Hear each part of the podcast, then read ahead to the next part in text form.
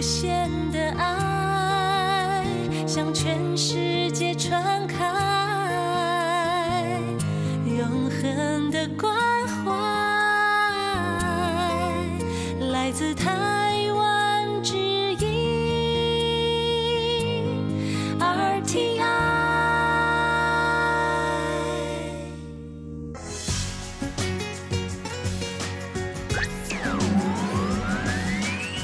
Quý vị đang đón nghe chương trình Việt ngữ Đài RTI truyền thanh từ Đài Loan. Mời các bạn theo dõi tiết mục Cẩm nang sức khỏe do Tố Kim thực hiện. Tiết mục Cẩm nang sức khỏe sẽ cung cấp những thông tin về sức khỏe cho các bạn tham khảo, chăm sóc tốt sức khỏe mình Hello, tôi Kim xin kính chào các bạn. Hoan nghênh các bạn đã đến với chương mục Cẩm nang sức khỏe ngày hôm nay. Các bạn thân mến, trong chương mục Cẩm nang sức khỏe tuần trước ha, thì Tố Kim có giới thiệu với các bạn về đề tài bệnh HIVS và chúng ta cũng đã trao đổi với nhau về những cái thắc mắc của các bạn như là à, bệnh HIVS được lây truyền theo con đường nào, người nào thì dễ mắc bệnh này nhất Trường máu có dễ bị lây bệnh hay không? Làm sao để ngăn ngừa bệnh? Rồi khi sống chung với người bị bệnh HIVS thì có gặp nguy cơ lây nhiễm hay không? Có bị lây hay là không lây HIVS và tiếp xúc thông thường? Với hàng loạt à, những giải đáp và sự trình bày đó thì chắc các bạn đã biết rõ hơn về căn bệnh S rồi. Và hôm nay thì à, chúng ta lại tiếp tục cùng nhau tìm hiểu về căn bệnh này, chẳng hạn như là nó lây qua mẹ sang con như thế nào, vân vân và vân vân. Vậy Tố Kim xin mời các bạn tiếp tục đón nghe nội dung chính của chương mục Cẩm nang sức khỏe ngày hôm nay nhé.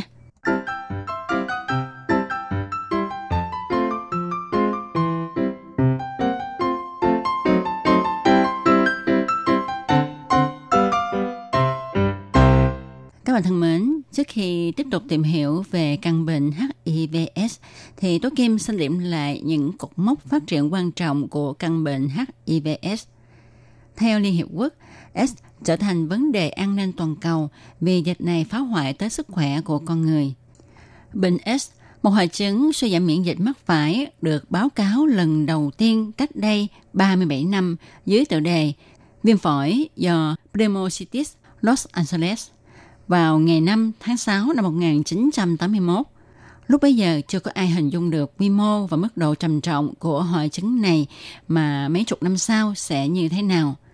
Đến tháng 12 năm 2000, trên thế giới đã có 21,8 triệu người chết vì căn bệnh S.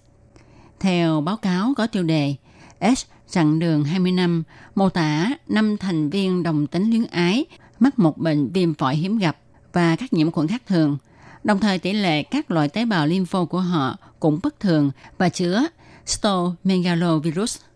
Sau đó vài tháng, có nhiều lô bệnh nhân khác được báo cáo và đã hình thành những nét cơ bản của một bệnh dịch.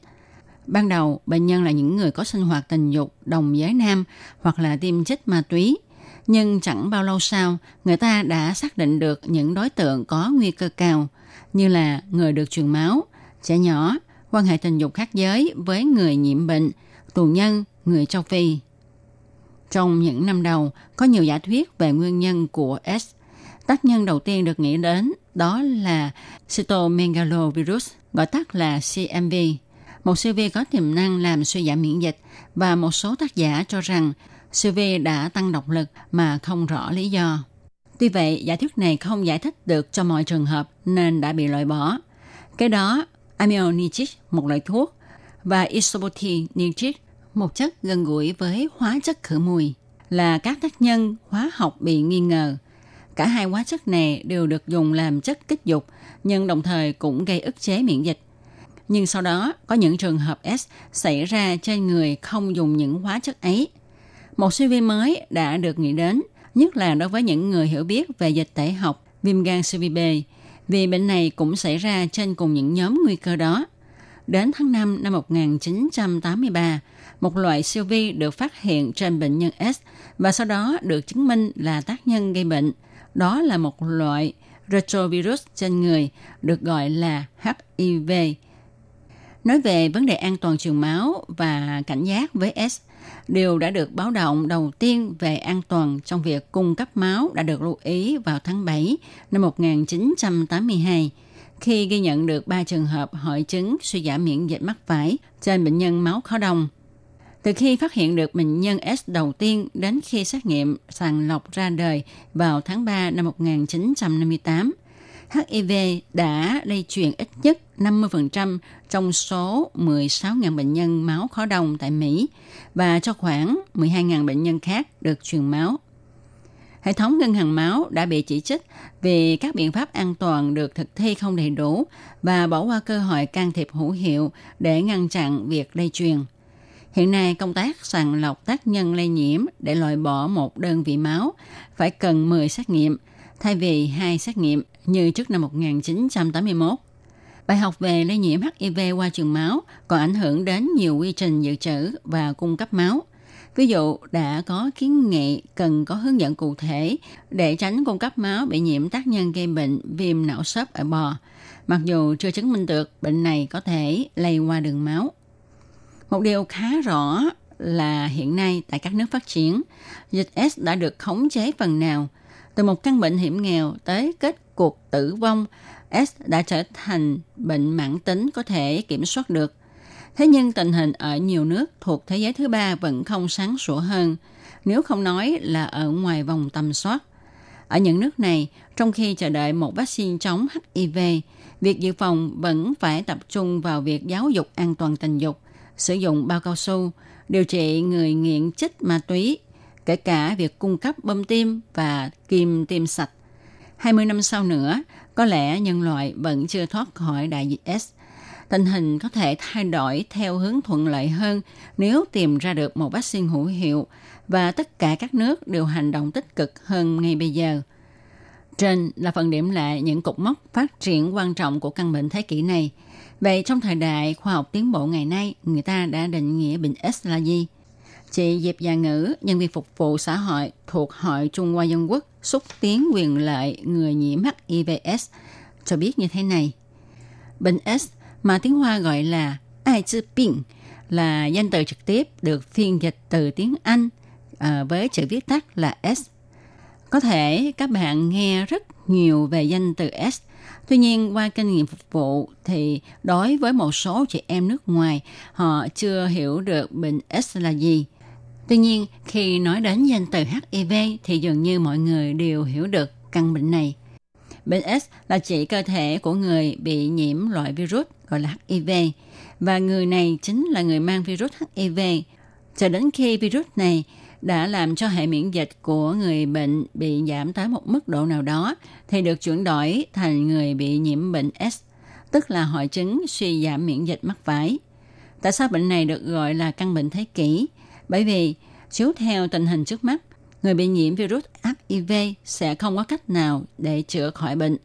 Nói một cách khác là trong cơ thể của người này luôn mang theo con virus và một khi con virus này xâm nhập vào cơ thể của bạn thì nó sẽ nhân bản liên tục. Nó có tác dụng gây phá hoại toàn bộ sức miễn dịch trong người. Thông thường khi con người muốn chống lại các bệnh xâm nhập hoặc là vi trùng thì cần phải nhờ sức miễn dịch của cơ thể. Khi sức miễn dịch của chúng ta bị phá hủy, như vậy chúng ta thật dễ mắc bệnh. Lấy ví dụ như người bị nhiễm HIV, họ rất dễ bị cảm hay các bệnh cúm có thể cảm thấy người rất dễ xuất hiện triệu chứng mệt mỏi. Tuy nhiên, cũng ít có người vì sự tấn công của virus trong cơ thể mà gây ra tử vong. Hiện nay ở Đài Loan, người nhiễm HIVS có tất cả hơn 20.000 người, có 706 người nước ngoài, người bản xứ chiếm số đông. Phần lớn người đều hỏi bị nhiễm HIVS có chết hay không – nếu xét về tầm kiểm soát và tình trạng kiềm chế của Đài Loan hiện nay, thì họ khó mà tử vong bởi vì hiện nay đã phát minh được thuốc mới. Những người bị nhiễm bệnh chỉ cần uống thuốc điều thì có thể kiềm chế được căn bệnh. Có bệnh, uống thuốc là biện pháp hiệu quả nhất và từ bản thân người bệnh cũng nên biết kiềm chế điều tiết. Thực ra, mắc bệnh S cũng khó mà gây ra tử vong. Theo thống kê thì từ năm 1985 cho đến giờ, ở Đài Loan, người chết vì bệnh S không nhiều. Cho nên chúng ta cũng đừng nên quá lo lắng khi chẳng may bị nhiễm phải căn bệnh này. Nhưng mà cũng có nhiều người cho hay rằng chẳng may mà chồng mình bị nhiễm bệnh rồi lây truyền virus HIV cho mình, sau đó mình lại mang thai trở thành bà mẹ bị nhiễm bệnh. Như vậy thì con sinh ra có bị bệnh S hay không? Xin thưa với các bạn là không nhất định trẻ bị lây bệnh. Và tình hình này thì được gọi là lây từ mẹ sang con. Tuy nhiên, số lượng trẻ sơ sinh bị nhiễm HIVS từ mẹ sang không nhiều.